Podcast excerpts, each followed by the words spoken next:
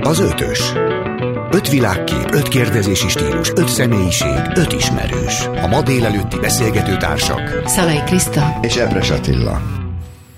Jó reggelt! Szép jó reggelt kívánok, meg szép napot mindenkinek. Nekünk Lantai, nagyon jó lesz. Lantai Miki, integetek neki, szervusz, technikusunk és Kerekes Bori szerkesztőnk nevében is. Szia, Bori! Velük is nagyon jó lesz, együtt is nagyon jó lesz, de ma csodálatos művészek Ja, és mindenki hozzánk. vigyázzon még mindig, mert a Hősök terén, ahogy sétáltam idefelé. Ott is csúszott. Csúszik, tehát még a, főleg a, a árnyékosabb helyeken, vagy a, a zártabb terekben még csúszhat, úgyhogy észnél kell lenni a sétálással. Ati, te amikor gyerek voltál, mert ma, ma, ma, ma ma nagy példaképeink jönnek hozzánk. Amikor gyerek voltál, te színésznek készültél, vagy nem? És hogy gondoltál a színészekre? Ugye ma olyan emberek jönnek hozzánk, akiknek elsősorban a hangjára emlékszünk azért, és én arra, arra emlékszem nagyon, hogy már kisgyerekkoromban ez nagyon lenyűgözött, hogy olyan emberek beszélnek a tévében, meg a rádióban, akiknek bele, bele lehet szeretni a hangjába, és tök meg voltam sértődve, amikor nem ők voltak valamilyen rajzfilmfigurának, vagy bárkinek a hangja, vagy nem ők mondták a mesét, de nem akartam színész lenni. Én, én erdész akartam lenni, vagy pilóta, vagy hajós. Én nagyon felnéztem a színészekre. Hát annak idején, mikor elmentem egy moziba, akkor tele volt színész, magyar színész képekkel. Persze. A mozi, Persze. akkor tudod, új évkor, vagy új év előtt kis naptárt lehetett venni, azon is a színészek Jaj, voltak. tényleg, azt tök elfelejtettem. Tehát volt a, a színészek folytak mindenhonnan. Azt is, Igen, rengeteg tényleg. tévéfilm volt, úgyhogy én azért, na majd, majd mondjuk, akik jönnek, hát ugye? A, Tehát azért barátom, én filmekben is sokakat láttam. Akik... A legjobb barátom Kanizsai, és nem tudom hányszor szokta elmondani nekem, az On, Onidin család főcímét, ő tudja kívülről, hogy kik voltak a magyar hangok, hogy szoktam Igen, ez a magyar hangja. Ez, Igen, ez... magyar hangja. Hogy és ne? akkor mondjuk, tehát igen. Szóval ma, ma itt lesznek velünk páran, akikre nagyon büszkék vagyunk. És amikor bementél őket. a színházba először, és ott voltál a nagy, nagy színészek között, akkor mit éreztél? Ha, nem csak a színházban van ilyen emlékem, hanem a szinkronstúdióban, amikor beléptünk, ez megdöbbentő volt, mert ugye mi pici színészek voltunk, akik a főiskoláról oda voltunk rendelve a nagy Pannonia stúdióba, egyébként imádom a mai napig ezt az épületet, ugye, hogy van. Igen. Most hál' Istennek vissza is tudunk menni, mert felújították. És odaállni a Kálai Feri bácsi mellé, tudod, vagy a, a Sinkovics Imre mellé, vagy a, a Dalos Szilvia, vagy a Lángdodi mellé, és ők így néznek rád, mikor bakizol, azért az nem volt jó érzés, mert ők megírtó profik voltak, és, és nagyon helyes emberek voltak, mint a legtöbb humoros. Igen, és ember. ilyenkor nem jut eszünkbe az, vagy nekem nem jutott eszembe, hogy ők is ö, kezdték valamikor. Ja, nyilván sok idősebb színész is elfelejtette, hogy, hogy ők is kezdték valahogy és valamikor. Igen, de De nagyon rá, sok színész segített. De akkor nagyobb volt a tisztelet irántuk. Valahogy az volt a világban, hogy amikor egy nagy színészet találkozol, nem úgy, mint ma, ma, ma nem ők vannak sajnos a tárcát vagy nem mi. közepén, vagy nem mi vagyunk, akkor az nagyon komoly volt a közelében lenni egy nagy magyar színésznek. Meg rengeteg tévéjáték volt, tehát az életünk része voltak. Most igen. már nincs tévéjáték. Én sajnos. mérhetetlenül meg voltam illetődve, és ezt ne, nehezen, igen, nehezen léptem át ezt a oh, nagy színészekkel játszani, úristen, igen, ez egy, ez egy nagy dolog. Hát ma, ma nagy színészekkel fogunk beszélgetni, Bizony. akik rengeteg mindent megéltek az életükben, és, és nagyon sokoldalú életük, és tartalmas életük volt. Úgyhogy most a vonalban már itt van velünk a magyar hangja Láng József. Hát ezen nőttünk fel. Édes drága Dodi, itt vagy velünk? Igen, itt vagyok. Szervusz, Halló. Dodi, de örülök, hogy hallunk. Jól vagy? Mi Halló, újság? Szervusztok. Hát köszönöm szépen, jól vagyok. Kicsit sántítok, mert a térdemben van egy kopák, de jól vagyok úgyhogy élem a nyugdíjas életemet, illetve a 90 évesen életemet. Az fantasztikus, gratulálok, és vigyázz magadra. Nemrégiben azt olvastam, hogy éppen angolul készülsz tanulni, ez igaz, vagy? Hát igen, mert próbálgatom, most már van, van CD lemezem is, és próbálgatom, meg hát az unokám, aki mind a kettő nagyon, halló. Itt igen, vagyunk, itt vagyunk, hallunk. Mind a kettő nagyon jól beszél angolul, úgyhogy ővele fogok majd értekezni, hogy mi a módja. Én is kezdtem tanulni annak idején, de hát annak idején orosz kellett tanulni. gimnáziumban is, meg a főiskolán is. Persze. De És hogy a jött ez most? Kezdtem angolul tanulni. Hogy jött ez most, hogy Úgyhogy akkor nem lehet eladni. fantasztikus Tehát vagy, hogy, hogy tudok. 90 évesen neki fogsz? Hát ez, ez semmi, unatkozom. Tulajdonképpen mindent csinálok, újságból kivágok, és beragasztom egy kockás füzetbe érdekes cikket, ami érdekel, ami plegyka szinten van mondjuk, és ezt összegyűjtöm. Már van belőle egy, egy 21-es, 22-es, 23-as is, meg, meg rengeteget kivágtam, de még nem ragasztottam be. Úgyhogy sok mindenféle virágokat pepecselek. Kedves Dodi, ol, olvasok itt egy fantasztikus stati, statisztikát, mondd meg, hogy ez igaz-e, hogy több mint ezer filmben játszottál. Hát te figyelj ide, ez, ez olyan egy, egyszerű dolog, mert ha rá kell kapcsolni tulajdonképpen a Google-ba az, hogy Láng József, Igen? és akkor kijönnek dolgok. Ez az ezer film, ez, ez elképzelhető olyan szempontból, hogy rengeteg tévéfilm volt annak idején. Igen, pont beszéltük Ugye, az előbb, hogy nagyon sok magyar tévéfilm volt. filmben nem voltam olyan sokba, Uh-huh. mert ö, ugye volt a szegény gazdagok, volt a, a szombattól hétvégig, amit a, amiben tulajdonképpen a Vasévával voltam együtt, Igen. meg hát volt egy-két moképfilm, amiben benne voltam kisebb szerepekkel, de rengeteg tévéfilmben voltam benne Igen, igen, igen. meg rendőrfilmben. A rendőrfilm az ugyanolyan volt, mint a rendes nagyfilm. Tehát mondjuk én az egyik rendőrfilmben például a Zenteferi volt a parancsnokom, Aha. és akkor a rendőrfőiskolára jártam. Ez egy film volt. Rendőrfőiskolára jártam, és akkor mindenre bevittek engem oda reggel, például a reggeli tornára, ahol az egész főiskola kint állt az udvaron. Na most de hát egy szál gatyába, klotgatyába, meg egy fehér atléta ingbe, és engem is beállítottak oda közéjük.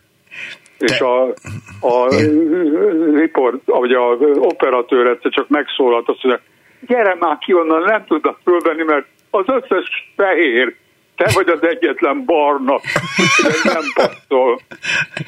Mert És- ugye, én, én a Dunára jártam meg, az rengeteget. Igen, azt akartam mondani, hogy te mindenféle.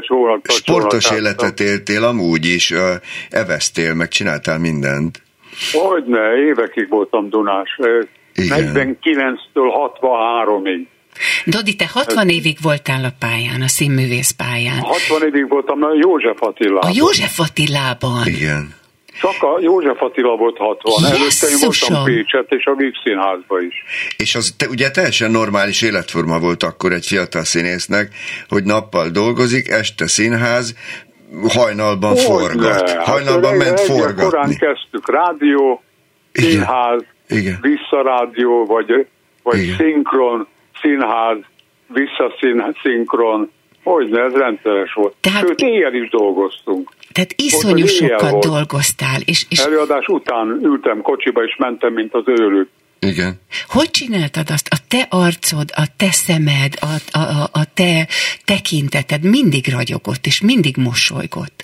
Hogy, Hát hogy te- csináltad ezt? Hogy, tehát hogy, hogy tudtad magad ilyen harmóniában? Tulajdonképpen. Tessék? Meg hát jól éreztem magam. Hát én, én, én, én tulajdonképpen, ha azt tesszük, 57-ben végeztem a főiskolát, Uh-huh.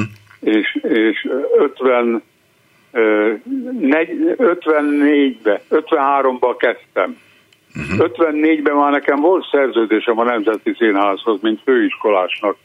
Tehát én attól kezdve színházba voltam. Igen, de tudod, Attól hogy nagyon kezdve- sok ember dolgozik, és mégsem tudja magát ilyen egyensúlyban, harmóniában tartani. Mégis rossz kedvű. Neked mi volt a titkod? De Én, én tulajdonképpen tényleg nagyon sokat dolgoztam. Tehát bármi volt, igyekeztem mindig megtalálni azt, hogy na most akkor valamikor pihenni is kell. Tehát például rengeteget főztem, meg főzök is. Uh-huh.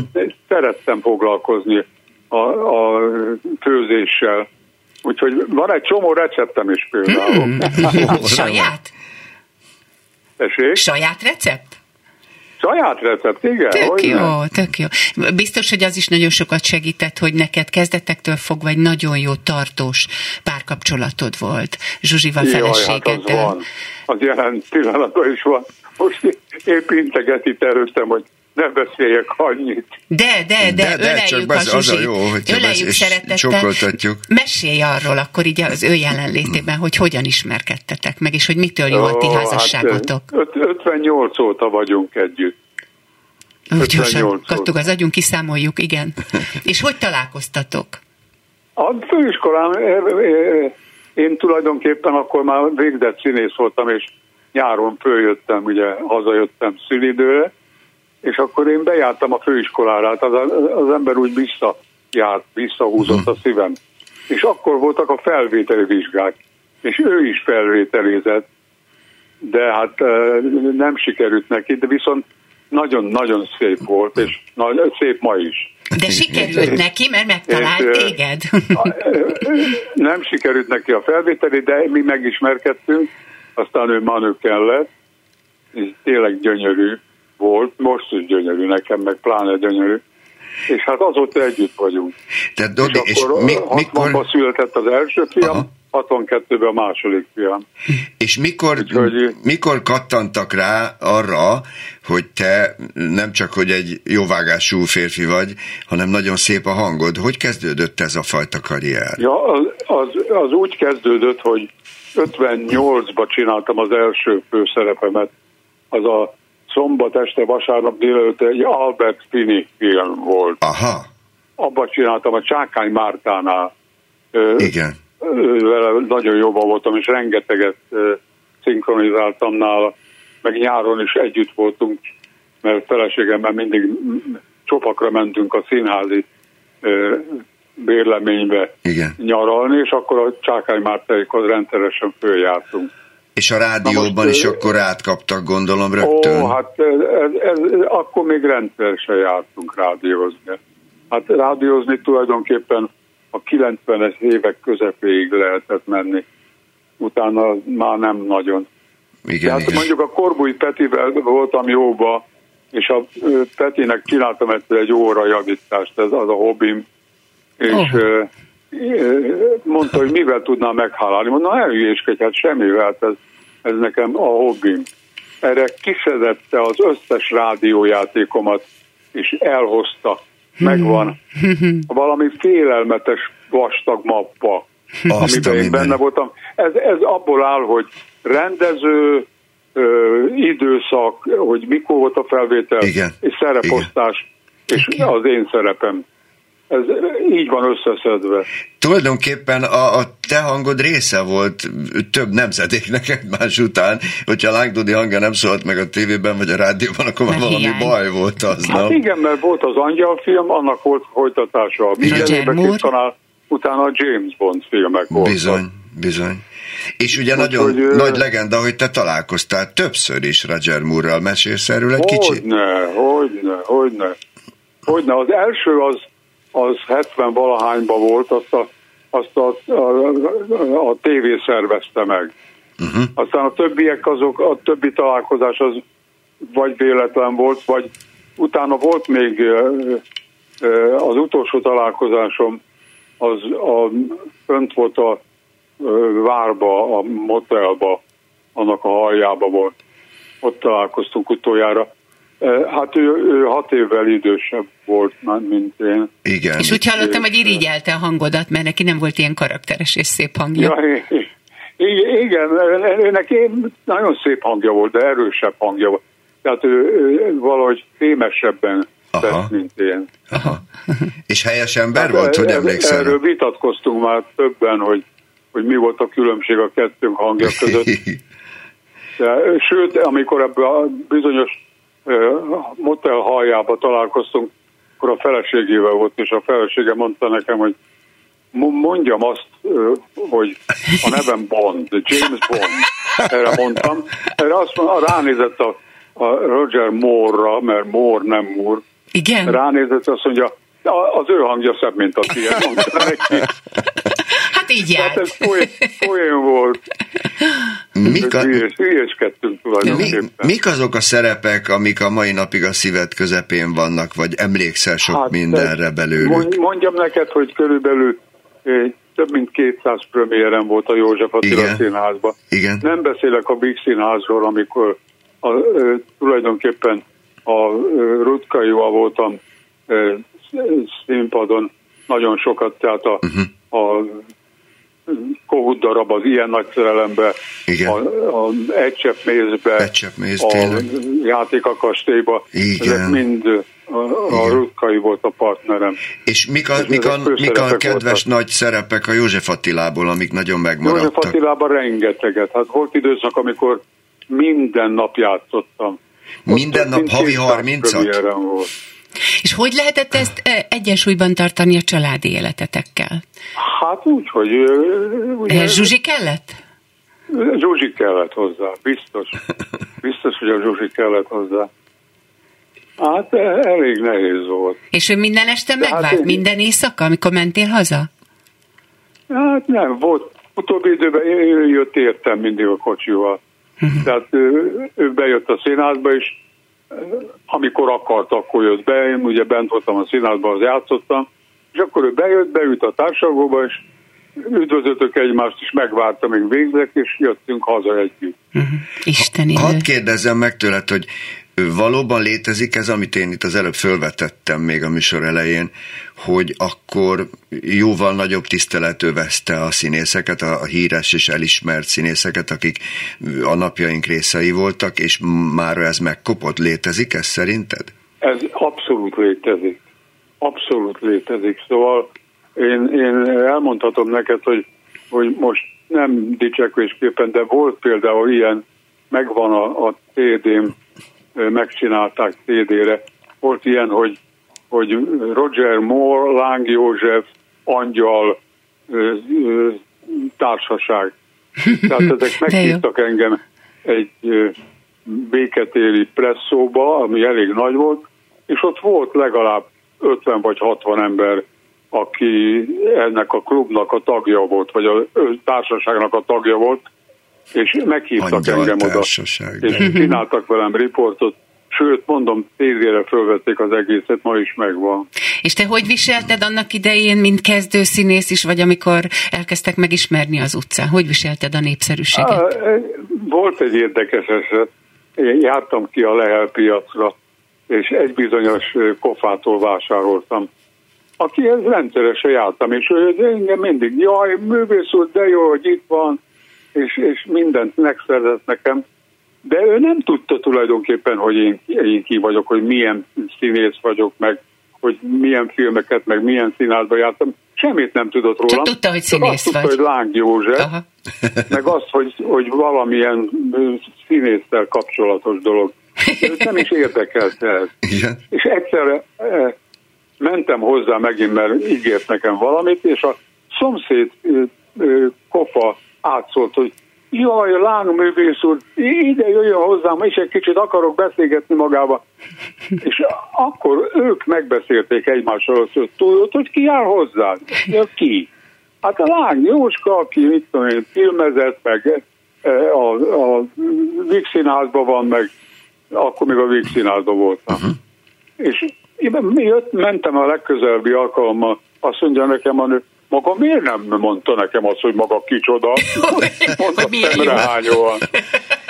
Úgyhogy sok aranyos történetem Hát van. nagyon örülünk, és jó pihenést kívánunk a nyugdíjas évekre, és nagyon jó, hogy ilyen klassz állapotban vagy, Köszönöm szépen. és jó, hogy tudtál Hát, velünk beszélni itt, és a hallgatók hallották a szép hangodat Igen. megint.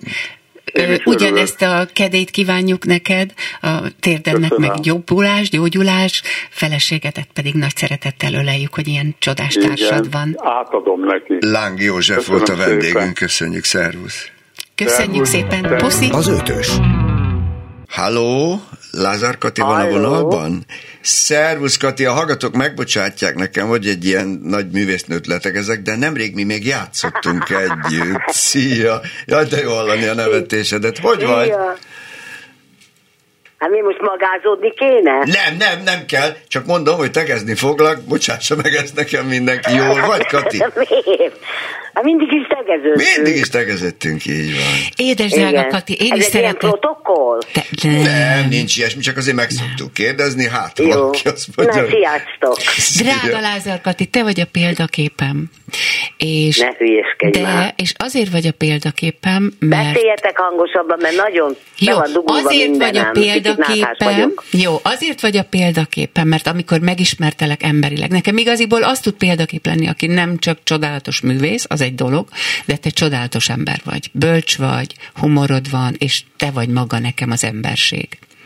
Úgyhogy tudjál róla, hogy... Ez most egy nagy, nagy izé, adag nekem ittem most. Most, most emészteni, de nem De én végre mondhatom. Köszönöm szépen. Figyelj csak, egy picit menjünk az elejére. A, a családod, neked az egész családod kapcsolatban van a, a színházzal. Hogy is volt ez? Valamelyes. Az anyukám az Nagybányán 1953-tól pár évig sugónője volt a híres Harag György Bizony. háború utáni első színházának. Igen, igen. És a, És a, én ott ö, éltem a Az öltözőben, meg itt ott? Minden más helyett. igen. És a családod miattad költözött Erdélyből Budapestre? Vagy Magyarországra? Hát ez, ez bonyolult.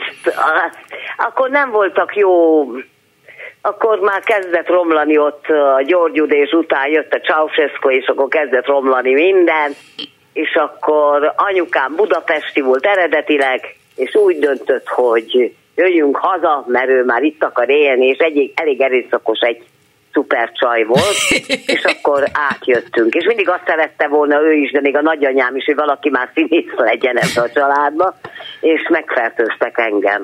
De ők forszírozták, vagy valóban érezted ezt magadból? Mert mi látjuk, hogy bőven, tehát országunk legtehetségesebb színésznője vagy, de hogy Jó van, is... most már, most már azért fogjál van, vissza. jó van, szóval te is érezted? Na, mit mondasz? Tehát, hogy te is érezted magadban a vágyat már gyerekkorod óta? Hát, tudod, hogy a gyerek az a szüleinek elhisz mindent, de az igazi a apám volt, aki egy visszafogott, normális ember volt, nem egy olyan rajongó, mint az anyu, különösen a saját gyerekéért, és az apámnál az volt, hogy ha már amikor főiskolás voltam, vagy valami kultúrházi gyerekműsorban, hogy kijöttem, és rögtön őt néztem meg. És akkor két arcát láttam. Az egyik, hogy úgy mosolygott és bólintott egyet, akkor azt jelenti, hogy tetszettem. A másik, hogy úgy felhúzta a szemöldökét, mint azt mondaná, hogy hát, Még akkor van tudtam, hogy hát ez nem volt meggyőző. De várjál még egy kicsit, most el kell mesélned a harmadik felvételidet. Igen, az muszáj lesz, hogy hogy volt ez a főiskola. Ugye harmadik nem mindenki tudja, hogy felvételi. három meg volt rosta a van. szerződésem Miskolcra, Így van. a Lendvai Ferenchez. Uh-huh. Tó, nagy mellénnyel elmentem a Pünkösfürdői strandra. Uh-huh. Mondjuk, hogy háromkor volt a felvételim, és én elmentem 11-kor.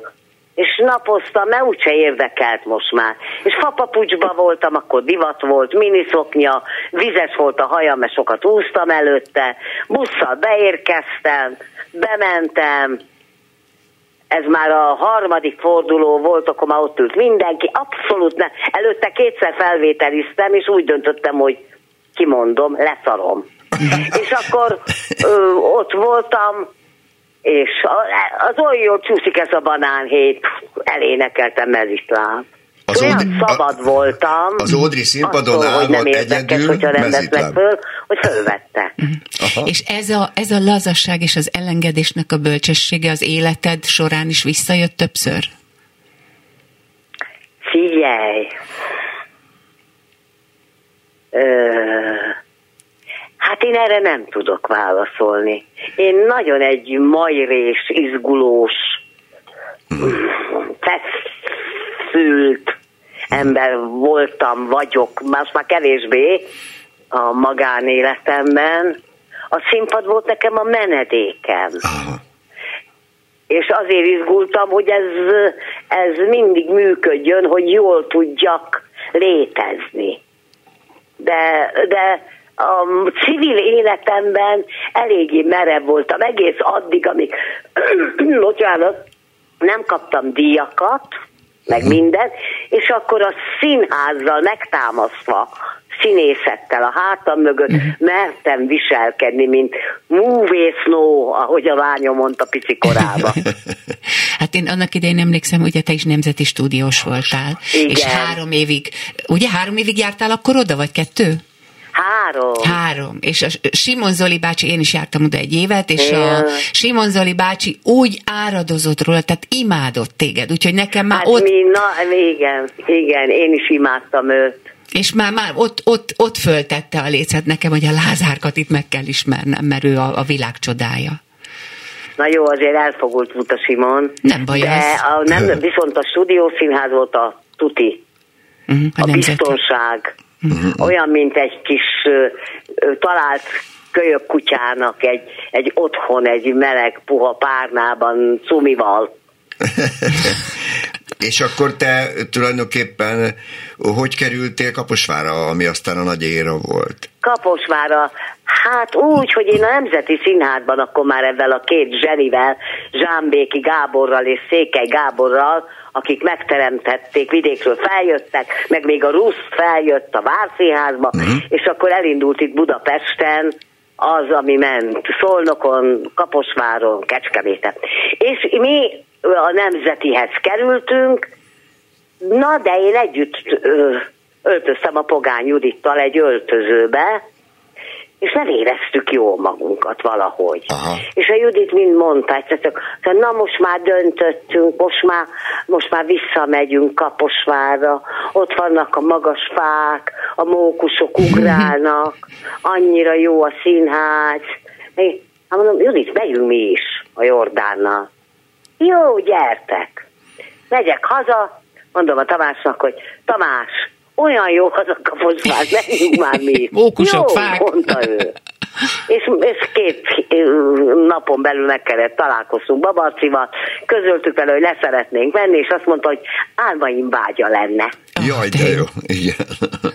És akkor ott az egy hosszabb sikeres időszak volt, 11 ugye? év. 11, mert ugye azt szokták mondani, hogy 6-7 év egy nagy lendület, de az tovább tartott. 11 év ott, ott ö, olyan minőség volt, Igen. hogy amit talán mi rontottunk el azzal, hogy nagyon nagy volt a mellény. Érted? Mert annyit kaptunk a színháztól, hogy elhittük, hogy ezt mi csináltuk. Hát meg aztán természetes volt, hogy ö, nagyobb vágyak is keletkeztek, és többen felszerződtetek Budapestre. Hát, igen. Ennek enne- ennyi volt így az uh-huh. ideje. És De utána nehéz Visszamentem még, volt, még tíz évre, Igen, igen, mikor aztán szétmentem a, a Jordán Tamással, Így van. és nem találtam itt, a Székely Gábor befejezte a új színházat, ott Mhm. nagyon sokan szekálták, és akkor nekem nem volt helyem, vagy nem, nem találtam olyat, és akkor visszarohantam a babarcihoz. Igen, igen. Te is mit de szóltál? az már, bocsánat, az már ilyen melegített volt? Tehát, hogy az már annyira nem... Nem. Nem, egy másik generáció uralt, akkor már nem voltak azok az öregek, mint mi, uh-huh. kevesen voltak belőlük, de a szellemiség, az erő, Az még a megvolt. svung, a tisztesség az ugyanolyan volt. És mit szóltál, amikor kiderült, hogy a lányod, aki elég erősen hasonlít rád, színésznő lesz? Hát azt, ö, hogy én nagyon hálás vagyok a jó Istennek, nem izgultam egy picit se, uh-huh. hogy ő színész lesz, uh-huh. mert én láttam őt pici korában egyszer. Öt éves volt, mikor egy, egy ilyen gyerekek, a szülőkkel összejöttünk, és csináltak egy ilyen bulit, és az adéra ráosztottak egy, egy elég hálátlan szerepet, bár szerintem ilyen nincs, amiben neki egy öreg asszonynak kellett lenni, hogy ahogy betették, zavarta, mert új gyerek volt az Adél, mert csak akkor érkeztünk oda, és zavarta őket, hogy megint kell adni valakinek szerepet, és adtak egy öreg asszonyt, aki kinyitotta a száját, és elájult. És kész kivitték a színpadról. Ez volt az Adél. És akkor ö, képzeld el, hogy úgy láttam, hogy Abdél ebben jó. Igen. Hát képzeld egyszer, tudod, még ott nálatok lehetett nézni, ültünk a gyerekekkel a füvön a, az augusztus 20-át.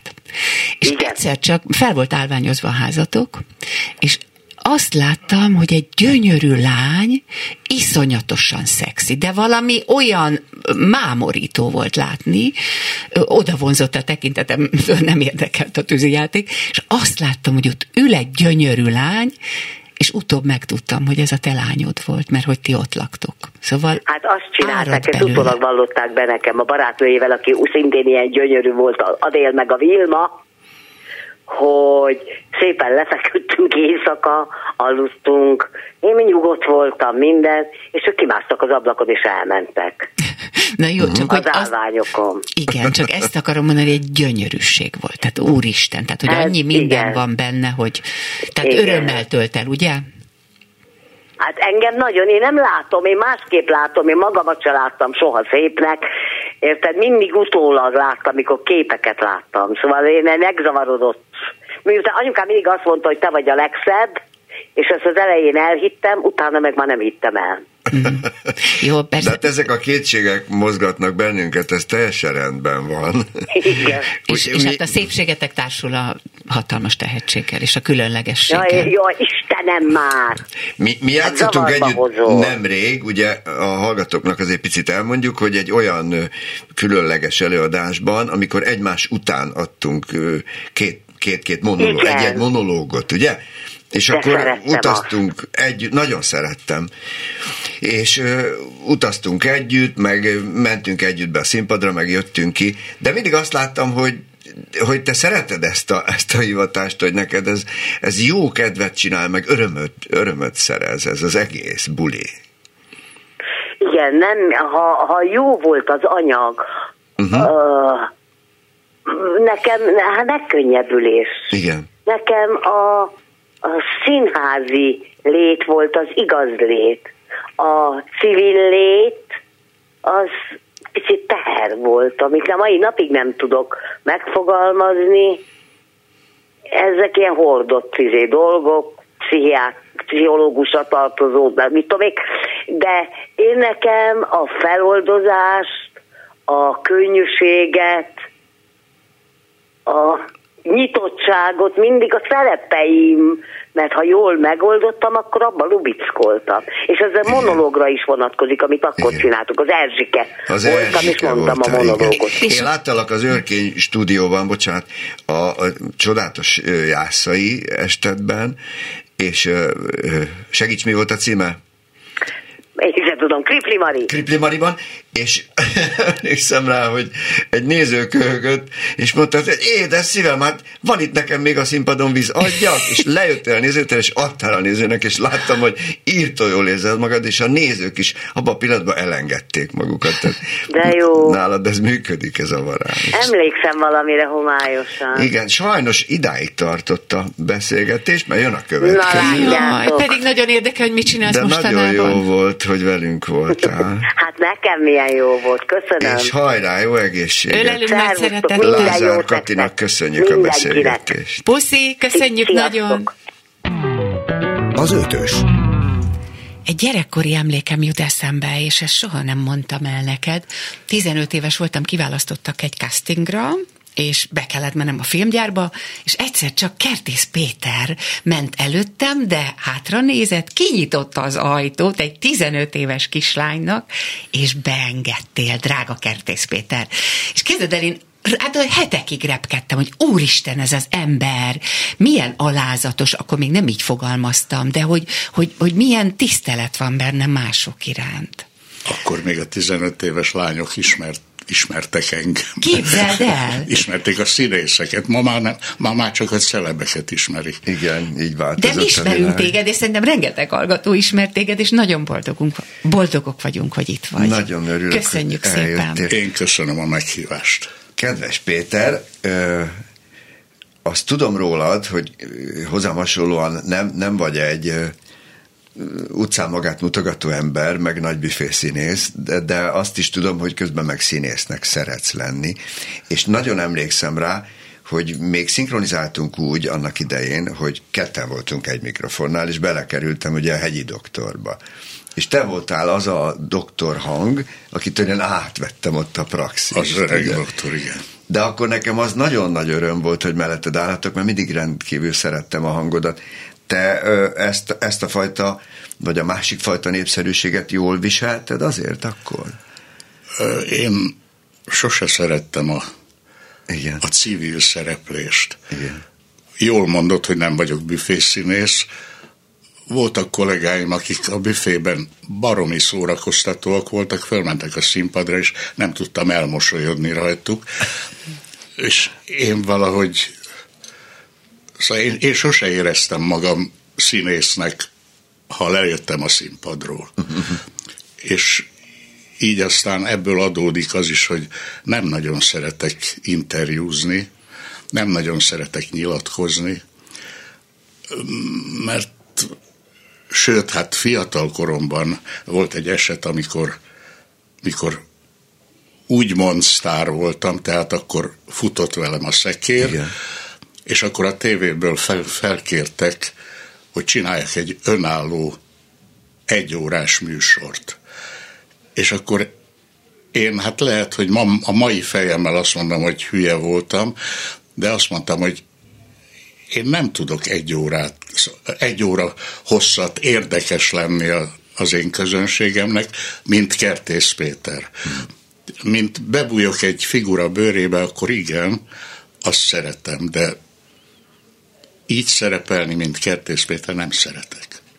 Van egy közös család, van, igen, tehát volt egy közös barátunk, Szepesi Jani, aki nekem ilyen szoros, szoros családi. Nekem meg osztálytársam volt. Igen, igen, hát nekem olyan, mint rokonom a családtagom volt, és ő mesélte, így kicsit elkeseredve, hogy hát voltak ők hárman barátok, és kettő ebből színész lett, az egyik csak magáról tud beszélni, nem mondjuk a nevét, és semmiről nem lehet már vele beszélgetni, de a Kertész Péter az olyan jó és ember, és hogy ő valódi barát. Úgyhogy... Igen, ő volt Szepesi Jani, aki sajnos már nincs köztünk, akivel Úgyhogy... tizenéves koromban együtt fociztam, hát egy, egy, egy osztályba jártunk, uh-huh. és sokáig aztán felújítottuk az osztálytalálkozókat, és akkor még egy darabig találkoztunk is, de hát pár évvel ezelőtt elment. Igen, csak Édesapád... hogy ő is úgy beszélt rólad, hogy te csodás ember maradtál. Édesapád orvos volt, és lehet, hogy akkor fölmerült a családban, hogy neked is valami ilyesmi pályára kéne menni. Te Abszolút. hogy lettél mégis színész? Abszolút fölmerült, de az az igazság, hogy apámnak, aki orvos volt, fiatalkori álma volt, hogy énekes lesz. Aha, Nagyon szép hangja, szép hangja volt. volt. Talán valamit örököltem ebből a hangból, Igen. és tanult énekelni. Hallottam is egy ilyen érdekes viaszlemezen felvételét. Régen volt ilyen, hogy viaszlemez, ami a viaszba karcolták bele a, a ilyen hajlítható, nem ez a bakelit lemez volt, hanem még egy kezdetlegesebb. És sajnos ő egyrészt a családi ellenkezés, másrészt meg úgy alakult az élete, hogy orvos lett, de ő nagyon láttam az örömöt a szemében felcsillanni annak idején, amikor kiderült, hogy én jelentkezem a színművészetire, aztán fölvettek. Még két évig tudta élvezni az én, hogy úgy mondjam, színészi induló karrieremet, de nagyon-nagyon fiatalon meghalt. Anyám az kétségbe volt esve, hogy színész leszek. És mennyi idő után nyugodott meg? Hát ezt nem tudom, nem tudom.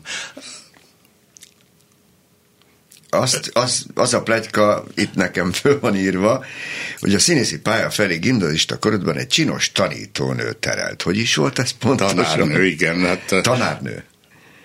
Igen. ő volt az, aki, hát sokszor elmeséltem már, aki a, az iskolában, a Radnótiba jártam. Igen megszervezte a, a szavaló és színjátszókört, és valóban 23 éves volt, akkor jött ki az egyetemről, csinos volt, kedves volt, az összes fiú rohant a színjátszókörbe velem együtt, és addig én, énnek fogalmam nem volt, hogy mi akarok lenni, szégyelem, de jó tanuló voltam.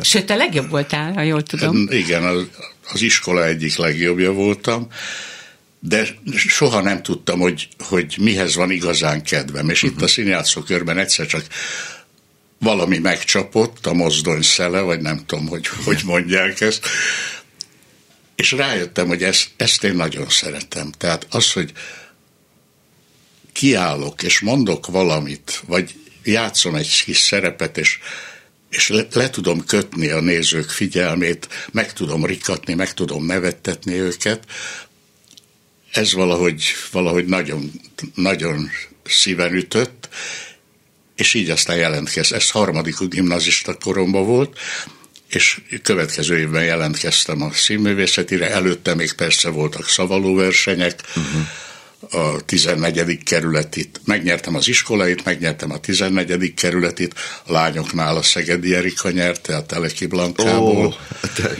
Igen, és Hát emlékszel a versre? Hogy? Esetleg emlékszel a versre, amelyikkel nyertél? Melyik lehetett? Arra nem emlékszem, felvételi verseimre emlékszem. Na, mik voltak? Illetve volt egy próza, egy karinti, karinti próza két verssor között. Igen. Nem nagyon ismert Aha. írás. Schiller Kesztyű című versére írta Karinti, uh-huh. hogy mi zajlik a, az emberben,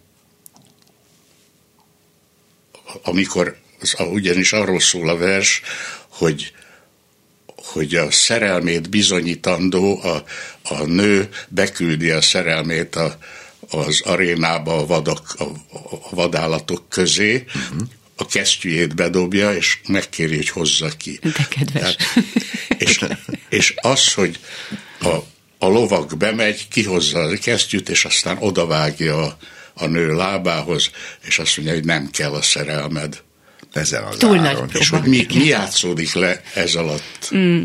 a lovakban, erről szól az, az írás.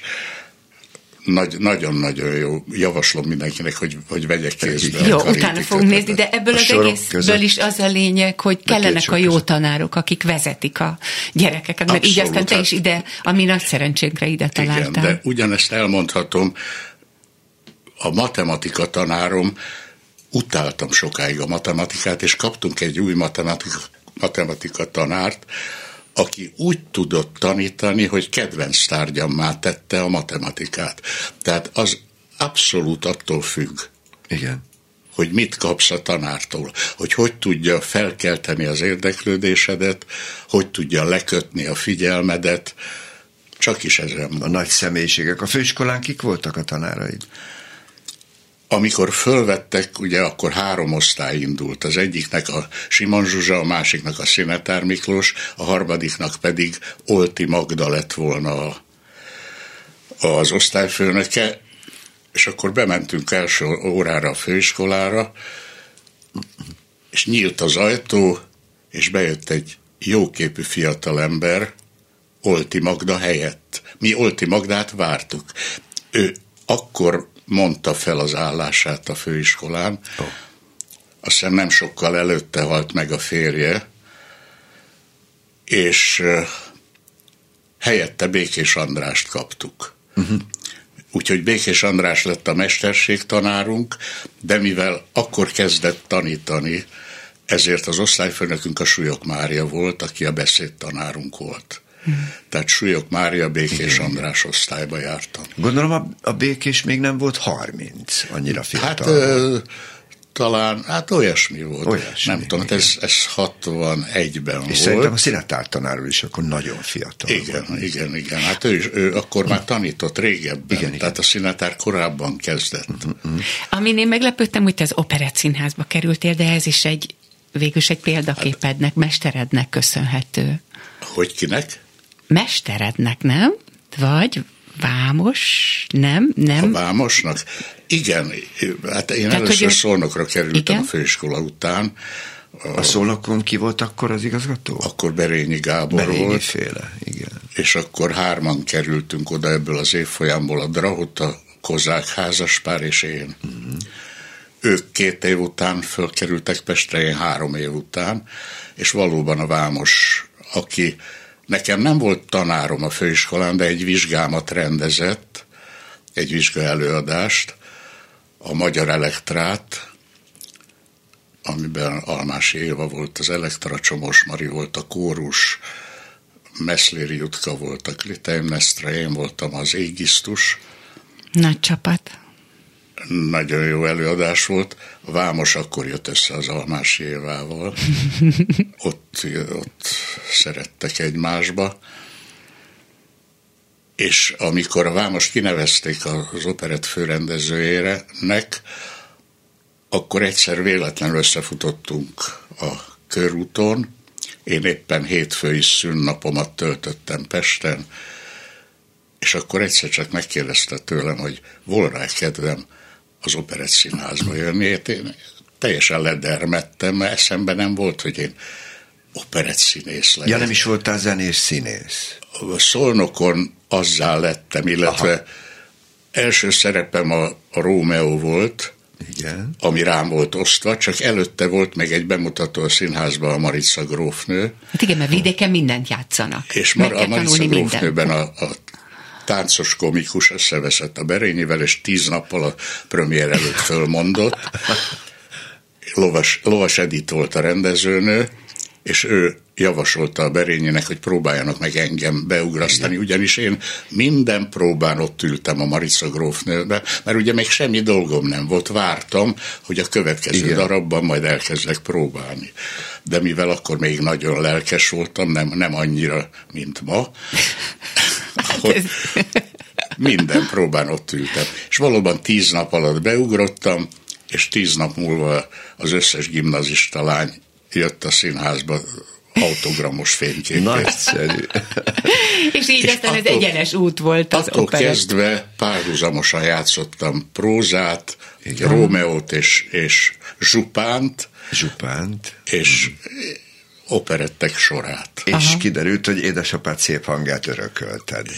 Ez kiderült már előtte is, mert a főiskolán azért énekelgettünk, ugye tudjuk, hogy kell énekelni, Igen. de hát sose gondoltam arra, hogy én énekes színész leszek, és igazából a Vámos rögtön, amikor látta a megdöbbenésemet, azt mondta, hogy nem operettre hív, Igen. hanem ő most került oda, és szeretne musicalt játszani. Oh. Az Operett Színház volt az első színház. Nem a József Attila? Azt hittem, hogy nem, ott az, kezdték. Hát ott zenés vígjáték ja, volt. az más. Az teljesen más. Uh-huh. Mi az operetben My Fair Lady-t játszottunk, kabarét játszottunk. Nagyon én, én a, modern volt. Persze, a Vámos Modern. és West Side Story-t, hogy más nem mondjak. Uh-huh.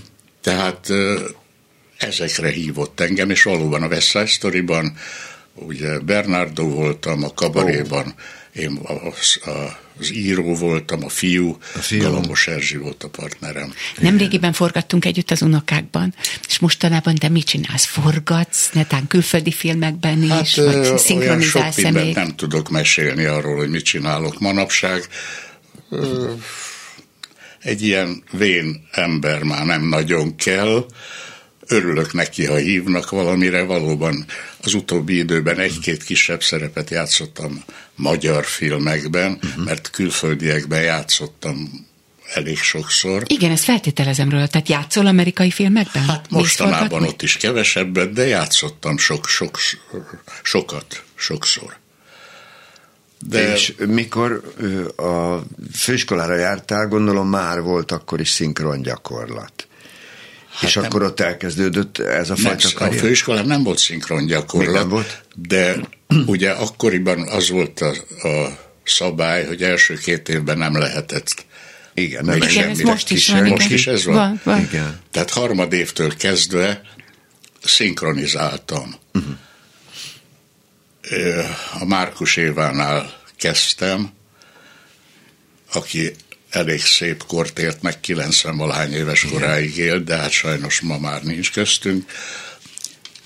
És ott, ott ismertem meg tulajdonképpen a szakmát. Emlékszel ott az első nagy szerepedre? Hát nagyon sok volt. Nem, nem baj. Nem, nem emlékszem, hogy mi volt az, az első. hogy imádjuk a hangodat. Egy, egy, egyre emlékszem, ugyanis ott, ott kezdődött a barátságom a Mensáros Lacival, a Robinson-t szinkronizáltuk.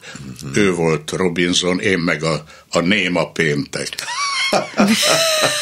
a szinkronban. A, a néma péntek, aki azért reagált itt-ott, ugye, tehát hangban, de nem, nem sokat beszél.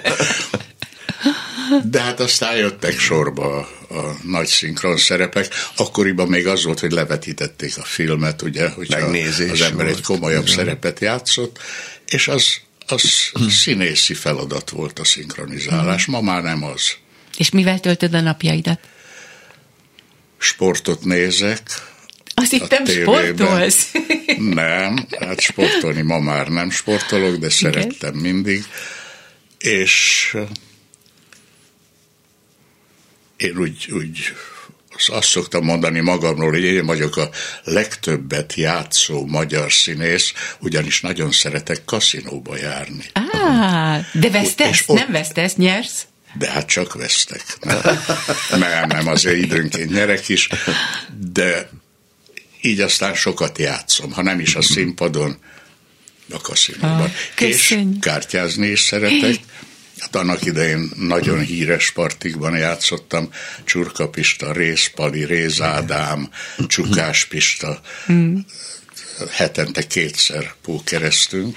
Nagyon hálásak vagyunk, hogy jöttél. Köszönjük, hogy itt voltál. Puszi. Én is köszönöm, szervusztok. Az ötös. Öt világkép, öt kérdezési stílus, öt személyiség, öt ismerős. A ma délelőtti beszélgető társak. Szalai Kriszta. És Ebres Attila.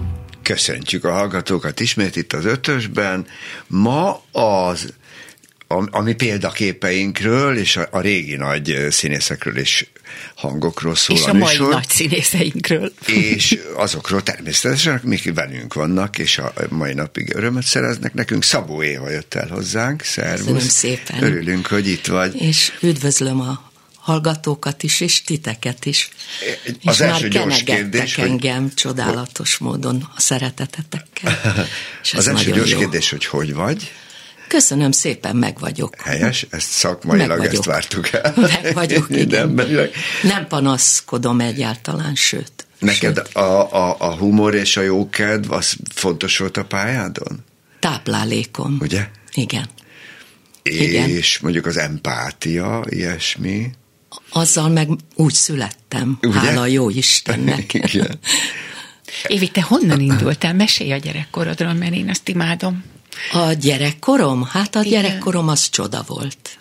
Egy református kis faluban nőttem fel, Tabagynak hívják. Uh-huh. És édesapám kántortanító volt, és tulajdonképpen azt hiszem, hogy olyan büszkén mondom most is, hogy én olyan vidéki vagyok. És ezt nem degradálóképpen mondom, hanem, hanem nagyon-nagyon-nagyon nagy értéknek tartom a vidéket gyerekkorban, főleg. Kicsit segíts a hallgatóknak, hogy Tabajd merre van? Tabajd az vál, doboz, Tabajd, alcsút, felcsút, alcsút, felcsút Igen, az aztán uh-huh. bicske van uh-huh. amúgy. És mi az, ami a legerősebb a vidékből neked, ami így megmaradt? Hát pontosan az, amit, amiről, amiről itt beszéltünk, az összetartozás, a másik tisztelete, a természet, az állatok és egymás tisztelete. Tehát ott olyan nem volt, hogy nem köszöntünk. A köszönés az, az alapvető valami volt. Ha idegen jött a faluba, annak is előre köszöntünk. És, és édesapám, igen, mond, bocsánat. Édesapám az nagyon népszerű, gyönyörűséges, csodálatos ember volt. Nagyon szerettem. De ő akkor ott tanított, ugye? Ő ott tanított, tanított az iskolában. igen, ő volt az iskola igazgató, és közben ő, mint kántor tanító, én fújtattam a, azon a, az orgonán, a Kasziba Lajos nevű vöröshajú fiatal emberrel, akivel mi világot láttunk négy éves korunkban, és az egész falu összeszaladt, mire megtaláltak bennünket a, az öreg temetőbe. Tehát a Kasziba Lajossal voltunk mi a fúj, fújtatók, hol az egyikünk, hol a másikunk nyomott, nyomta le azt a bizonyos pedált, amitől ő levegőt kapott az ő, ő orgonája. És tudod Tehát én misékre jártam, bejártam a harangozóházba, ahol minden évben jött egy újabb gyerek, és már nem tudták hova tenni a gyereket, és az utolsó kisgyerek már az asztalfiókba aludt. Ilyenekre emlékszem meg, hogy a harangozó né tapasztotta sárral tisztává a szobáját. És bogáncsból csináltam gyerekágyat. A libaolat kifestettem hogy az a szemközti Árkietus nevű barátnőmmel mi ott voltunk egy, egy család, és akkor kisbabánk volt, és hogy olyan szép legyen. Hát szóval kis kaptam egy kicsit érte, hogy a libaol az mégiscsak libaol. Nekem kiszedte a fejem tetejéről a masnit. A gúnár az nem szeretett, és valószínű, hogy a libaol kifestése erre volt ö, talán reakcióm, Aha. hogy azt ki kell festeni, és kizavart kiraktuk a libákat. Tehát, hogy csupa, te, tobzottunk a csodákban. De ez már szerepjáték, mindaz, amit Persze, elmondasz, hát, hogy világgá mentél, hmm. hogy libaólat festett, hát mert be kell rendezni. Hogy ne, Tehát már akkor már a színház rajzoltam, énekeltem, hmm. olyan nem volt, hogy ne énekelje. És aztán a középiskola vagy gimnázium? A gimnáziumot azt furcsa módon két gimnáziumba végeztem. Az első évben beirattak Fehérvárra, mert úgy gondolták, hogy Fehérvár jobb gimnázium, meg hát ott születtem. És egy év után rájöttünk, hogy nem igazán nekem való a kollégium, és ha Csák, mert Csákváron, akkor már nem Tabajdon, hanem Csákváron volt a család, és átjártam busszal Bicskére két évig, a tehát akkor a Bicskei gimibe voltam. És hogy jött onnan a színészet?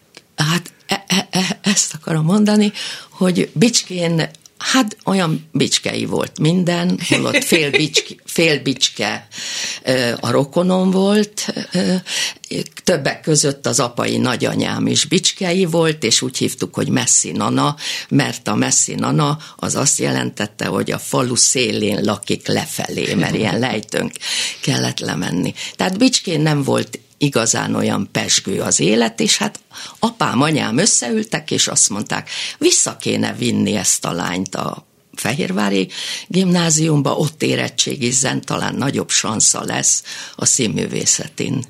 Tehát akkor már ők tudták, Tehát, hogy te oda készülsz. Igen, mert én állandóan énekeltem, Aha. táncoltam, balettoztam, úgy, hogy csináltam ilyen kis tütüt kreppapírból. Hmm. Tehát örökké szerepeltem a Tabajdi művelődési ház színpadán. És akkor érettségi után fogtad magad, és jelentkeztél a színművészetére? Igen, és magamat fölkészítettem. Szóval én állítottam össze a, a magam amit elő volt írva, hogy monológ kell, én magam válogattam ki a verseket. És rögtön elsőre fölvettek? Elsőre. És Igen. akkor egyedül jöttél, vagy hogy jöttél? Nem, hát az egy csoda történet.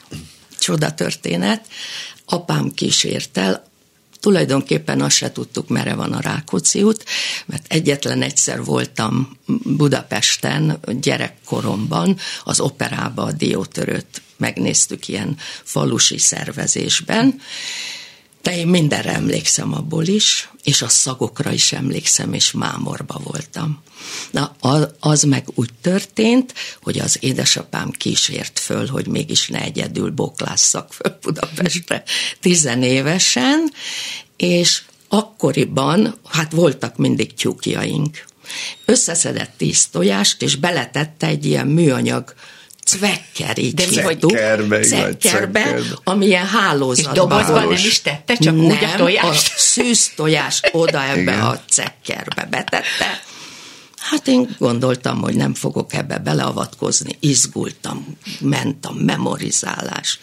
Megérkeztünk Budapestre, mindenkit megkérdeztünk, hogy jutunk a Rákóczi útra, mindenki eligazított bennünket, és akkor megtaláltuk a Uránia fölötti portást, mert ott oldalt van az ajtó, Igen. és akkor már mondták, hogy jaj, de jó, hogy már itt vagyok, mert már szólítottak, és, és akkor én be is kerültem, és tudom, hogy a Garai Gábor verset kérték az artistákat. Mm. És azt az egy verset kellett elmondani, aztán be kellett mennem beszélgetésre a Simon Zsuzsához, és azt kérdezte tőlem a Simon Zsuzsa, hogy miért ilyen férfi verseket hoztam. József Attillát, Garai Gábor, az artisták is elég férfi vers, és akkor én olyan teljes tájszólásommal egyértelműen azt mondtam, hogy hm, hogy, hogy férfi várs. Hát női várs, hát vers van, mondtam így, hogy várs, mert a Fejér megyei az ilyen magas meg mély ma, magánhangzókat megkülönböztető módon beszél, és nagyon szépen. És akkor azt mondta a Simon Zsuzsa, amikor a második rostára mentem, hogy na akkor egy férfi verset mondjon el a levél a hitveshez. És akkor én elmondtam. És emlékszem, hogy jól mondtam el. Aha. Arra emlékszem, mert mindig, mindig látom, hogy amit csinálok. De mi lett a tojással? Pont Jaj, a tojást kihagytam, bocsánatot kérek. Köszönöm Attila. Ez a meleg front. Ráfogom szóval a meleg frontra. Szóval ott volt a főiskolán a cekkerbe a tojás. Igen. És amikor túljutottam, és kimentem apámhoz, akkor azt mondta, hogy na, akkor megyünk. És mondom, hol van a, hol tojás. a tojás, papa? Azt mondja, azt én már elintéztem. De mondom, hát hova, kinek adtad? Hát a portásnak, a sötét úrnak. Mondom, te a portásnak adod a tojást? Azt mondja, miért? Hát az a kapu. De És föl is vettek, figyelj. Nem, az már... Nyilván a tehetségednek köszönhetően. De hát apámnak nem csodálatos ez a gondolata. Igen, ez az energia, hogy, hogy hozta, biztos, ami biztos, Igen, meg jó. a kapu. Igen. Hát a kapu. Igen. Ő ezt elintézte. Ő ezt elintézte. És milyen szépen utazhattatok, hogy sehova nem vágta oda, egy se tört el, azért ez nem, nem semmi. Nem, hát ő neki nagy tudománya volt ilyen. Biciklivel is vitte így a tojást, tehát elképesztően. És mióta festesz? Gyerekkoromban rengeteget rajzoltam, uh-huh. és ez odáig fajult, hogy a gimnáziumban meg állandóan le kellett rajzolnom a Marina Vladit, meg a nagy sztárokat hozták, a hogy voltak, akik gyűjtöttünk ilyen fényképeket, ja. és akkor én azt át tudtam másolni. Uh-huh. Tehát szemre. Most is van egy ilyen képességem, hogy látom a fiatal koromban megismert de nem barát, hanem rég megismert ember arcát, és abban belelátom a fiatal arcát. Tehát tudom, hogy én ismerem őt látásból, mert az az ember, aki a keleti Károly utcába, ahol albérletbe laktam, ezt nagyon zárójelben mondom, emlékszem az arcára is.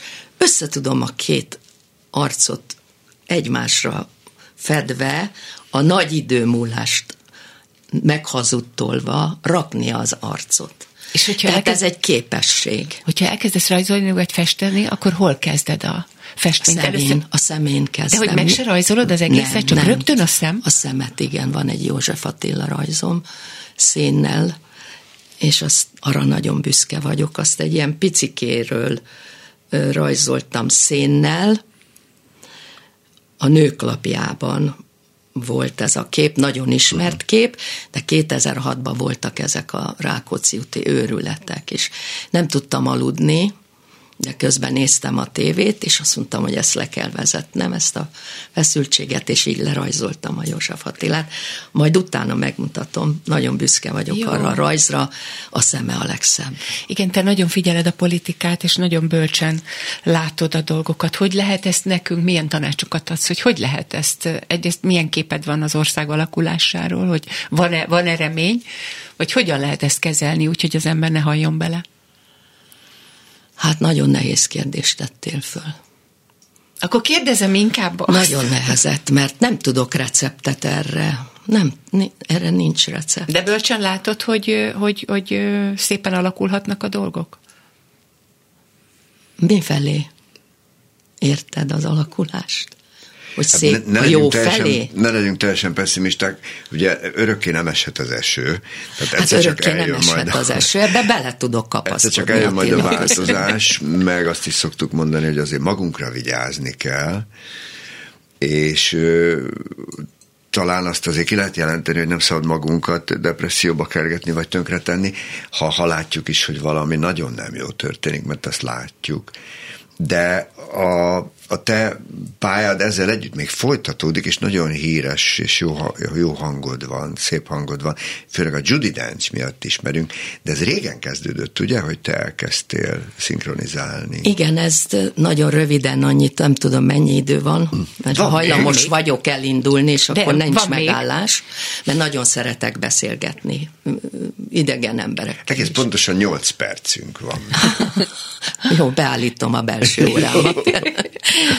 Szóval nagyon, nagyon gyorsan mondom, 63-ban kerültem én a szinkronba úgy, hogy a Simon Zsuzsa osztályfőnököm meghívta a Csákány Márta szinkronrendezőt, Igen, már hogy hallgasson, hallgasson meg bennünket. Mm. És többek között hárman voltunk, akik bekerültünk a Vörös Hadsereg útja, a Hűvösvölgyi úti csodálatos várba, idézőjelbe, és akkor én ott, ott elindultam egy nagyon érdekes úton, mert hatalmas feladatokat kaptam. Tehát Gina Lolo Brigidától elkezdve én elmondani nem tudom, mennyit szinkronizáltam, soha nem tanultam. És mennyi idő alatt hagytad el a, a, a tájszólást? Tehát, hogy azt kérték? Ja, az nagyon könnyű volt. Tehát simán váltottál? Igen, igen, igen, de ez olyan simán ment, hogy normálisan, ahogy most beszélek, Igen? úgy beszéltem, hazamentem, öt perc múlva azt mondtam, hogy add ide nekem azt. Igen, az van nálam is, add ide nekem azt, és így beszéltem, persze. ahogy az apám, szárbusz egyetlen, gyönyörű kisleányom, és én is ugyanígy beszéltem, hogy ne, ne azt add ide, a másikat add ide. És így beszéltem, visszamentem a vasutcába, és működött. Ott ki és volt a beszédtanárod a Vas utcában? Hát, aki, aki a csoda volt. Na. Gáti József. A Gáti tanár mm, Gáti Bár József. azt mondják, hogy nagy görcsöltető vaddisznó is tudott lenni, de engem téged nem bántott. Soha. Engem, engem nagyon szeretett, és amikor feladatul kaptuk a, az Arany János balladákat, és az Ágnes asszony jutott nekem, akkor hmm. azt mondta, hogy ilyen szépen neki még nem mondták ezt a verset. Hmm. Tehát Engem a Gáti tanár úr tartott benne Igen, ő híres nagy versmondó volt egyébként. És végtelenül művelt és okos persze, volt. Persze. És azt hiszem mindannyiunkat megtanított gyönyörűen beszélni. Hát igen. Jó, jó pedagógus. Szóval a szóval szóvégeket is nekünk, mi, mi mondjuk. Nekünk például. csak bejárt vizsga előtt, mert nagyon szerette Luciát, aki ami beszédtanárnőnk volt, és bejárt megnézni, és akkor mindenkinek adott egy lelki fülest. oh. Szóval csak ezért is kérdeztem ezt, hogy, hogy akkor a szinkromnál már nem is volt gond, hogy te nem tájszólással beszéltél, nem, tehát abszolút nem, abszolút beszéltél. nem volt gond, mert ez csak akkor volt, ha hazamentem. Uh-huh. És ez idő után persze már úgy maradtam, mert az volt a több. A tanulásom, meg a pesti ö, ott létem volt a több. Tehát ezt ilyen szép lassan ö, kitisztította belőlem a szakma hogy úgy mondjam. De, de hát most is hihetetlen, hogy ha arra gondolok a gyerekkoromra, akkor ellágyulok ezekért az elbetűkért, meg egyáltalán úgy, ahogy van. Hát ez őrület volt nekem, hogy mondtad, hogy nem régiben kórházba kerültél, és a mentősök tájszólásáról tudtad, hogy honnan jöttek. Igen, mert Dunántúli tájszólással beszéltek, és akkor tudtam meg, hogy Zala, nagy, igen, letenyéről bocsánat. Mhm, hát az Zala megy. Jó, jó, de Igen, lá, és... Látányéről jöttek. Láténye, pontosabban. Látényáról, ott is a dupla. Kézzel tök rosszul még. volt, berakják a mentősök a mentőbe, elkezdenek beszélgetni, és mit kérdeztél? Nem voltam annyira rosszul, hát jó, de mert amit kérdeztél tőlem, fáj. hogy hogy lehet túlélni, meg elviselni, Igen. én nem hagytam el magam, és megpróbáltam mindenben a képtelenségét és a humorát és a, a hihetetlenségét ö, ö, nevetéssel. Tehát, és jogáztál, Hát ugye? de várj, Én jogáztam is. a mentőbe, és ő elkezdett beszélgetni Igen. a tájszólásról, ami Igen, és kérdeztem, és akkor mondták, mondták, hogy ők föl vannak rendelve, rendel, rendelve. Igen. ez is egy vélemény például, Igen. hogy miért is, és akkor még tíz órakor, tíz óra után ott pátyolgattak engem, Este? és utána indultak haza, Vidékre. Te mondjad, hogy Látenyá. Igen. Látenyére. Igen. És volt Jaj, tudom, fél őket, és lehúzott ablakkal mennek haza félálomban szegény. Nincs, és szakadt az eső, és fújt a szél, és másra se gondoltam, túl azon, hogy ez egy képtelenség, ami velem Igen. történt, de csak nevetni tudtam rajta, vagyis nevetni akartam rajta. Ez még nagyon fontos, hogy eldöntöd. Így van. Eldöntöd, hogy ezt hogyan igen. És a joga az hogy volt? Az is, az nagyon hosszú lenne, nem Jó, akkor csak nem én De jogázol, jogázol? Jó, most nem jogázom. Igen, de sokat segített? De nagyon sokat segített. Uh-huh. Volt mester is hozzá? Volt, volt, igen. Hány évig jogáztál? Három. Uh-huh. Három évig, és akkor ő elment vidékre, családilag, és akkor már nem tudod, de én ragaszkodtam hozzá, ez egy fiatal lány volt, és én nagyon szeretem a fiatalokat. Meg kell, hogy mondjam, nagyon szeretem. Szeretek köztük lenni a színházban is.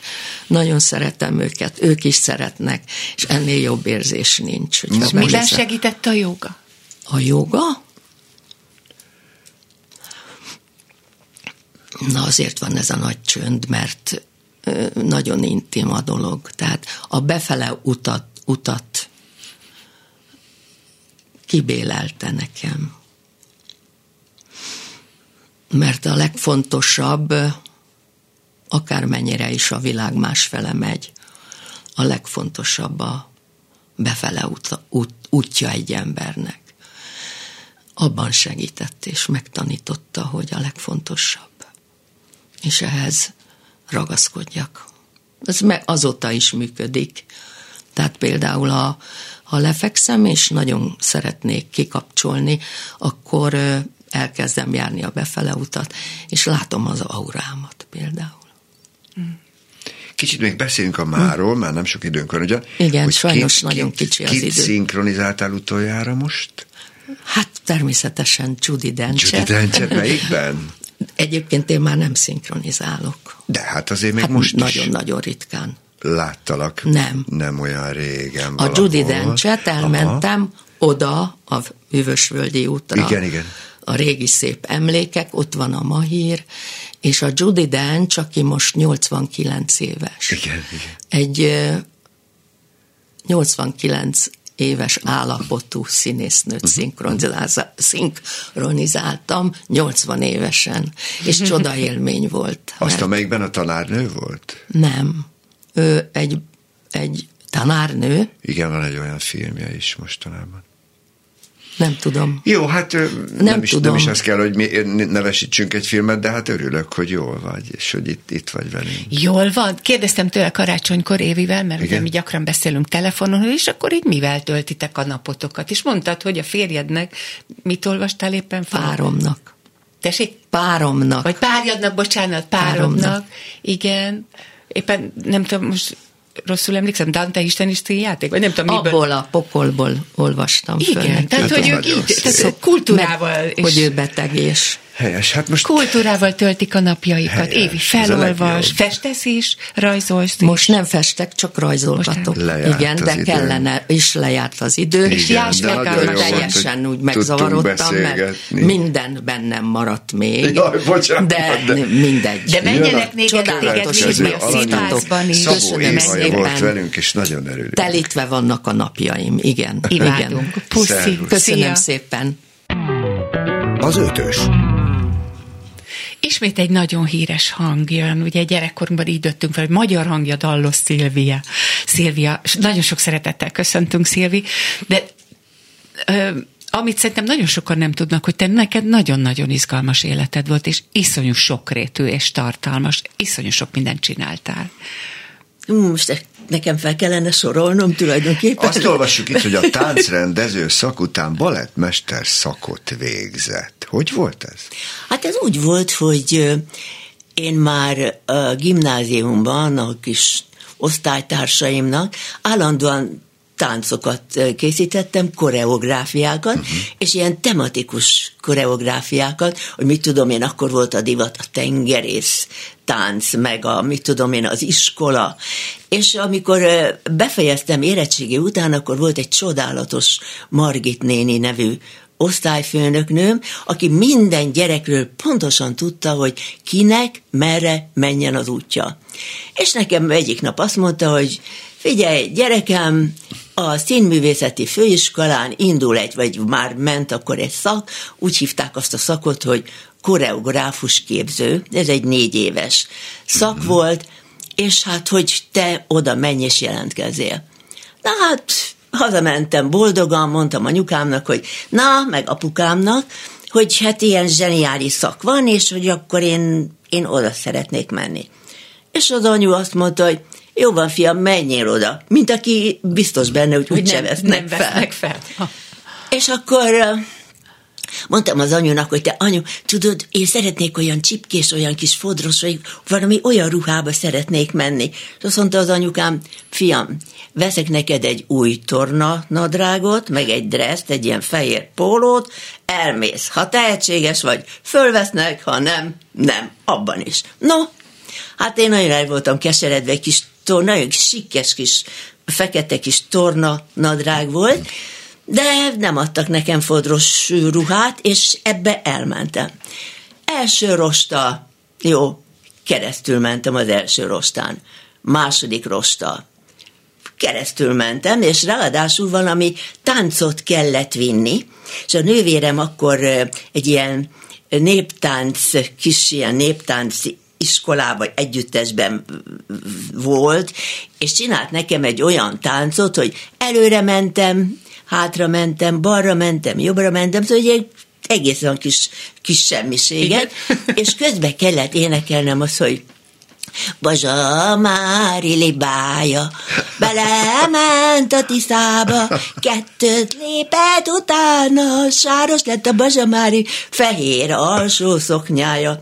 Ezt első rostától kezdve énekeltem, és ezt a kis táncot jártam. A harmadik rostán már úgy hívtak, hogy na itt a Bazsa Mári. és 300, körülbelül 300 jelentkező közül Téged. fidres, fodros ruhákba voltak, és én állandóan takargattam magam, felvettek Szuper. erre a koreográfusi pályára és ö, szakra, és első éves voltam, amikor a Benkő Gyula volt a színész tanárom, uh-huh. és azt mondta, hogy ő úgy gondolja, hogy, hogy mit tudom én, a hangom, meg ahogy kinéz, meg ahogy mozog, akkor, hát inkább a színészakra kellene mennie. Mentünk a Simon Zsuzsához, hogy... A tánc nem volt nagy mutatvány, de a színészetbe jött. ja, és erre azt mondta Zsuzsa, hogy nem, a Szilvia maradjon a koreográfus szakon, és ilyen másod szakon végezze a, a színész szakot. Aha. És a Básti tanár volt a tanárom, és akkor meg kettőt csináltam. De hát az ilyen ö, olyan szakot, hogy marxizmus, leninizmust, azt elég volt egy szakon csinálnom, azt megengedték, meg a világirodalom szakot is csak egy Aha. szakon, és akkor jött Merényi Zsuzsa, mert ugye balettórákat uh-huh. tartottak nekünk, és azt mondta, hogy a Lőrinc mester, az operaháznak a balettmestere volt akkor, hát, hogy ő megnézné itt a szakon, hogy ki, kinek lehetne mondjuk egy ilyen balettmester képzőben részt venni, hát ez a, a balettintézetben volt, és kiválasztottak engem, és az négy éves szak volt az is. Oh.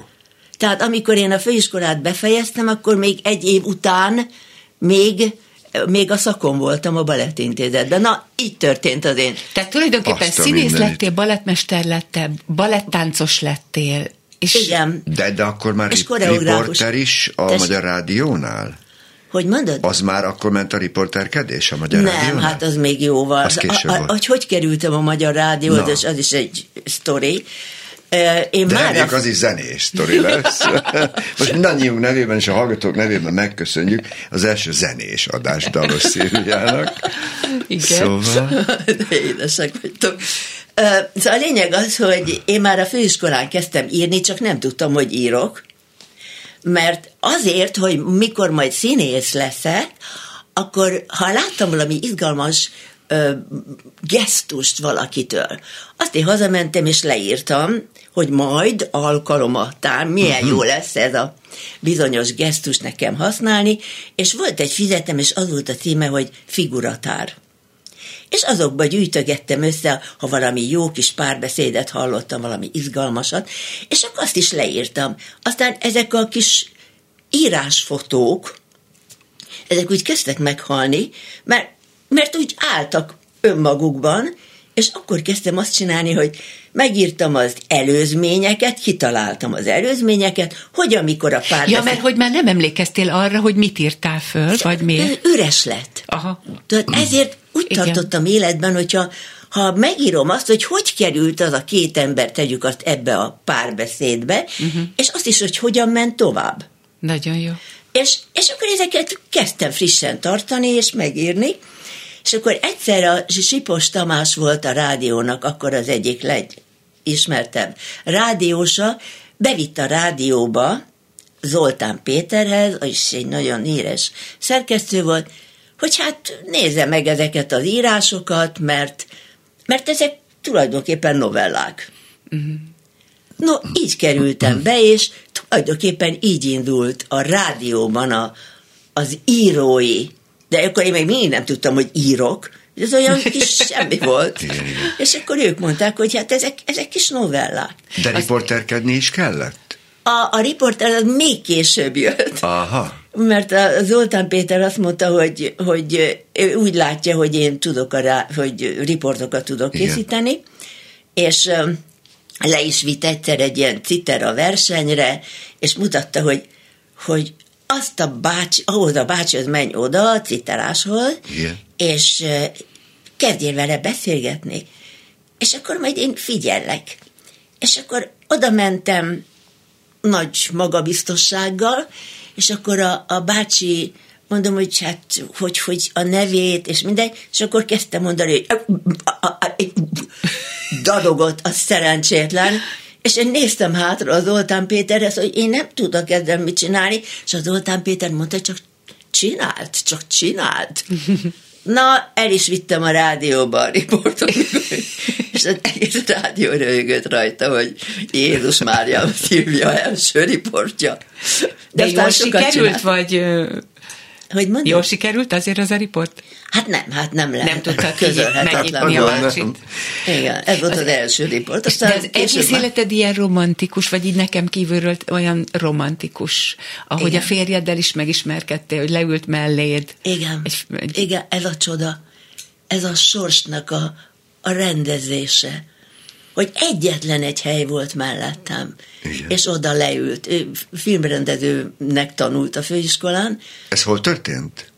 Hogy? Hol történt ez? Ez a főiskolán történt, és éppen a, a 6-3 című nagy bravúrt, futballbravúrt rohantunk le, és, és elmaradtak az órák, és len ültünk a Katona József teremben, és mellettem volt egyetlen egy üres hely, mert már tele volt az egész Katona József terem, Igen. és leül mellém egy srác, első éves voltam. Ő meg már akkor már második. Leül mellém, és az első gólnál mosolyogtunk egymásra, a második gólnál már összeölelkedtünk. A harmadik volt. gólnál már meghívott a bástyába. Oh, a negyedikben már attól kezdve 53 évig éltünk együtt, és csodálatos, csodálatos éveket, és ő egy nagyszerű ember volt. Kitűnő, művet, fantasztikus. Hmm. Annyira szép volt, ahogy megfogalmaztad, hogy, hogy ő tanított meg látni. Igen. Ő filmrendezőként végzett akkor? Igen, hogy ne, uh-huh. filmrendezőként. Szóval én, én nekem a felkészülésem, ugye a, a, fő, a gimnáziumi felkészülés sem arra nem volt elegendő, hogy, hogy én valóban lássak. Ugye tanult az ember könyvekkel, amiket kellett, a kötelező olvasmány, meg minden, de, de vele kinyílt a világ. Egy fantasztikus művelt ember volt, és, és mentünk a, a múzeumokba, és ő mindenről tudott és magyarázott, úgyhogy ő, ő készített fel engem az életre. Ez gyönyörű volt. Hm. Volt egy olyan, a maiak már kevesen emlékeznek rá, hogy országos rendezőiroda, az ORI. Igen. Olyannyira, ugye, hogyha emlékszünk, akinek nem volt színművészet is diplomája, Igen. annak ORI vizsgára kellett menni. Igen. Igen, ott adták a működési engedélyt. És azoknak, akiknek nem volt ö, diplomája, Igen, igen. azok ilyen vizsgát tehettek, és ott megkapták a, műve, a, a működési engedélyt. De miért kérdezem ezt most? Mert Igen. dolgoztál ott, ugye? Én, úgy dolgoztam, hogy hívt, a, nem csak a, erre volt hivatva a, az ORI, Az hogy ORI. ezeket a működési engedélyeket kiadja, hanem óriási szervezéseket, meg műsorokat Hogyne. szervezett, és így, így kerültem én hozzájuk, hogy meghívtak különböző műsorokra előadást kísérni, hát uh-huh. akkor még ugye teljesen, akkor jöttem ki a főiskoláról szinte, és akkor ott vers esteket rendeztek, amin részt, kell, részt vettem, uh-huh. meg, meg műsorvezetőként ilyen nagy, Igen, mit igen. tudom én, milyen zenei produkciókban.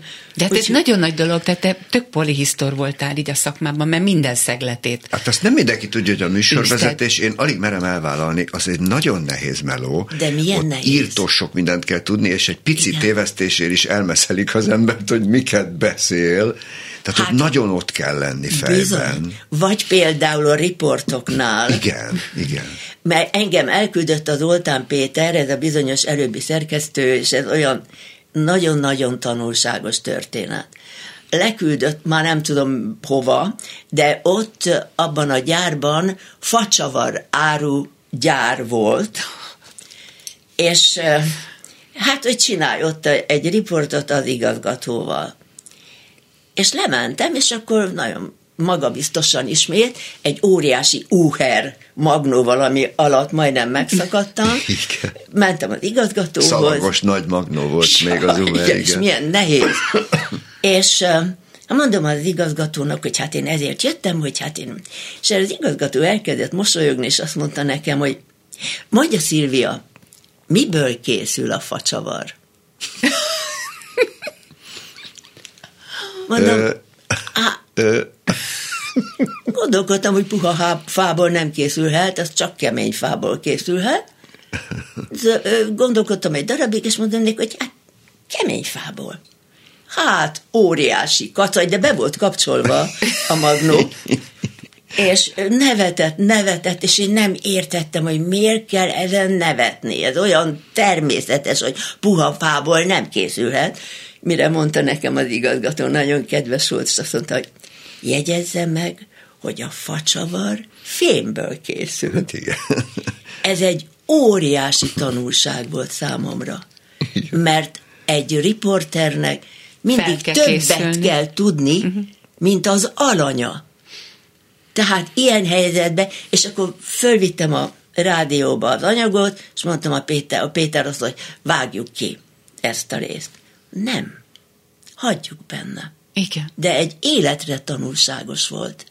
Hogy az embernek fel kell Igen, készülnie kell abból, akihez megy. Igen, meg azt is lehet vállalni, amit te gyönyörűen ö, vállaltál bölcsen, hogy nem kell mindent tudnunk, hiszen te azért mentél oda, hogy ott megtanult kész. Így van, Így így az van. is nagyon rendben De van. most már nem bírom tovább. Na, Beszéljünk a Dallasról, mert, mert Nagyon a fél világa a gyönyörű hangodat a Dallasból azonosította, de ugye joggal. Tehát az azért Elmondod, egy hogy komoly hogy cucc hívtátok volt. Szilvit? Dallas Szilviának hívtuk, persze. Úgy is hívtak egy Igen, darabig. de azért az egy Igen. jó cucc volt, az egy komolyan megcsinált sorozat volt. Hát az egyrészt Ingmar Bergman, ez a világhírű rendező azt mondta, ha sorozatért lehetne ö, Oscar-díjat adni, akkor ennek meg kellene kapnia. Ez olyan kristály tisztán volt megírva, dramaturgiailag Igen, mindenhogyan.